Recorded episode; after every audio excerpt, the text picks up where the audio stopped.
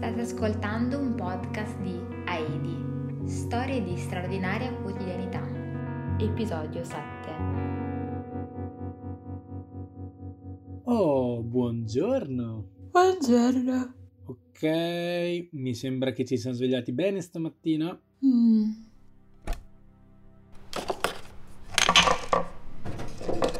No, no, no, no.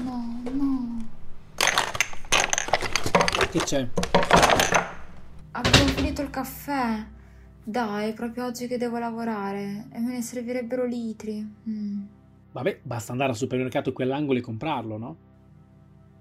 Mm, Ma sono in pigiama e devo lavorare. Ho una consegna gigante. Ma una roba che proprio... Cioè, non so come farò a finirla e sono indietrissimo.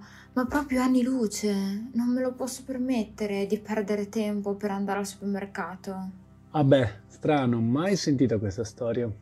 Eh sì, infatti lo so, non capisco nemmeno perché fai ancora ironia su questa cosa. Ormai è il mio modus operandi, l'abbiamo capito. Evidentemente o lavoro all'ultimo secondo o niente. C'era col brivido. certo, tu sì che sai come non annoiarti, come no? Per quando è la consegna? E cosa sarebbe? Adesso, tipo, ti dico solo 3.000 parole, ma non approfondiamo. Va bene, dai, sei incredibile, è incredibile. E non so nemmeno perché va sempre a finire così. Ma sì, sarò di nuovo la persona migliore del mondo e sì, vado io a comprarti il caffè. Prego, sei solo in debito con me a vita. Poi a posto così. Yes, grazie, grazie, mi salvi la vita, davvero. Poi tanto debito più, debito meno ormai. Eh, infatti, tu intanto mettiti davanti a quel computer e comincia a battere sulla tastiera. Il caffè arriva. Ok. Ah, aspetta, aspetta. Mi prendi quello che avevamo prima dell'ultimo? Quello... mm, fair trade? Bio? Non mi ricordo il nome. Ma aveva sopra un disegnino carino di chicchi di caffè con anche un rametto mm, beige, verde. Un disegnino carino. Ma sì, dai, non te lo ricordi? Secondo me era super buono. Mm, no. Vabbè, va bene, dai, te lo disegno al volo. Ecco qui, tieni. Ah, no, aspetta, sai cosa? Sai cosa potresti fare, my dear, luce dei miei occhi?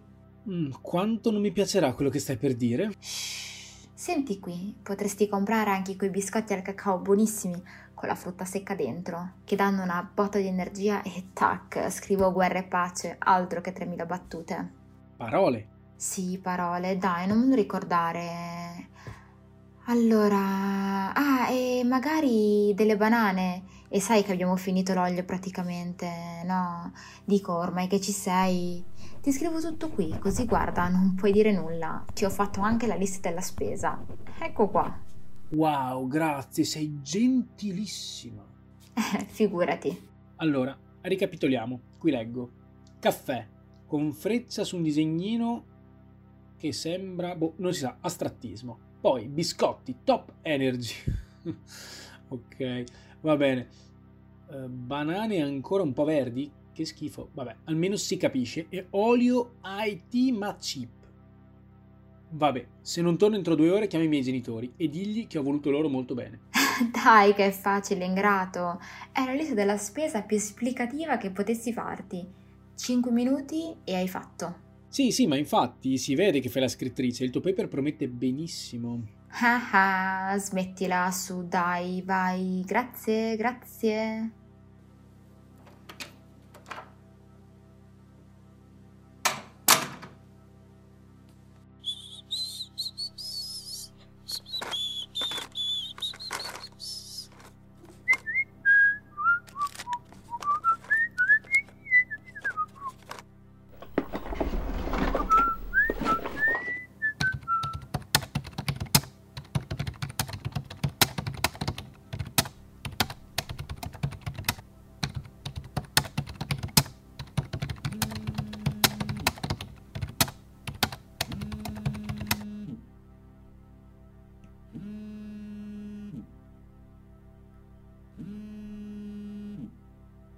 Ok, che c'è? Sei letteralmente appena uscito.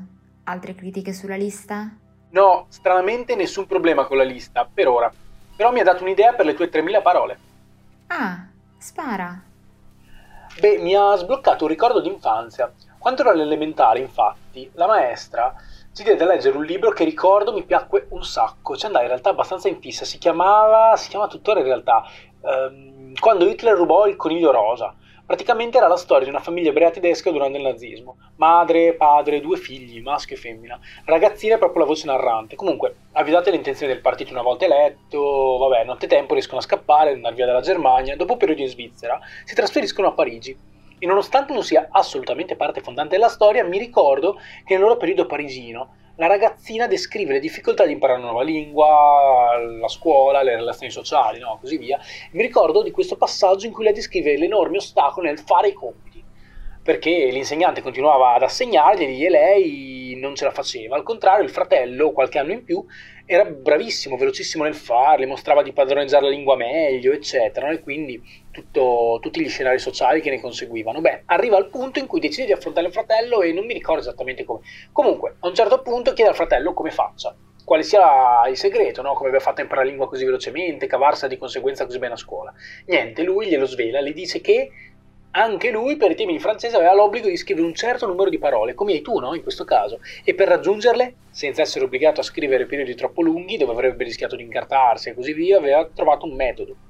Praticamente lui, ed è questo il punto, inseriva sempre una lista lunghissima una volta era la storia di un matrimonio in cui c'era un menù di tante portate, lui tac, lista dei piatti. Così doveva scrivere solo nomi di cibi che conosceva e via, fatto il tema. Un'altra volta era un esploratore che raccontava dei suoi viaggi, tac, di nuovo la lista dei nomi delle città o dei paesi visitati al protagonista. Geniale. Non ricordo se poi finiva per dire che l'insegnante aveva capito il trucco oh, e aveva smesso di accettarli, non lo so, ma non è questo il punto, perché il punto è inserisci una lista lunghissima nel tuo paper una lista. Sì. Lunghissima. Esatto. Mm, e credi davvero che sia un buon consiglio? no, in realtà è un consiglio di merda. C'era fila alla cassa, mi annoiavo. Ah, ecco, ecco, è il mio turno, devo mettere giù. Mi metti l'acqua nella moca che arrivo.